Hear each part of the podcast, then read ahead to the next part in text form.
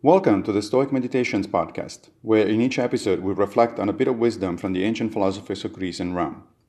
I am Massimo Pigliucci, a professor of philosophy at the City College of New York, and I will guide you through this reading. Today's reflections come from Musonius Rufus in Lectures three seven. Just as there is no use in medical study unless it leads to the health of the human body, so there is no use to a philosophical doctrine unless it leads to the virtue of the human soul.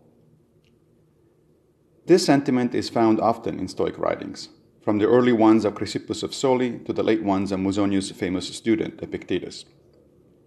The Stoics drew a comparison between the job of a doctor to keep the body healthy and the job of a philosopher to keep our mind in working order. If you were a student of Stoicism in ancient Rome, you would study three topics. The first one was what they called physics, which really encompassed all the natural sciences and metaphysics. That is, an understanding of how the world works.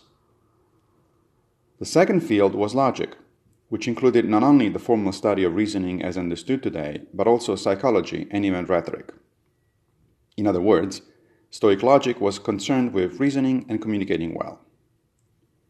But both of these were in the service of the third field, ethics, a word that in ancient times did not just mean the study of right and wrong, as it does today, but more comprehensively the study of how to live a life worth living. It follows, then, that what Musonius says here makes perfect sense. If studying philosophy in the broad sense of the term does not help you live a better life, then you're wasting your time. What about modern academic philosophy, which certainly does not fulfill the Stoic mission?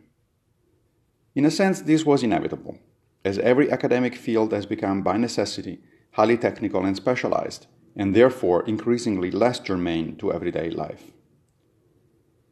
But even academic philosophers like myself ought to remember the Stoic and Socratic injunction, which means that we should practice what we teach, and that we should teach things that are relevant to people's lives. Thank you for joining me for another Stoic meditation.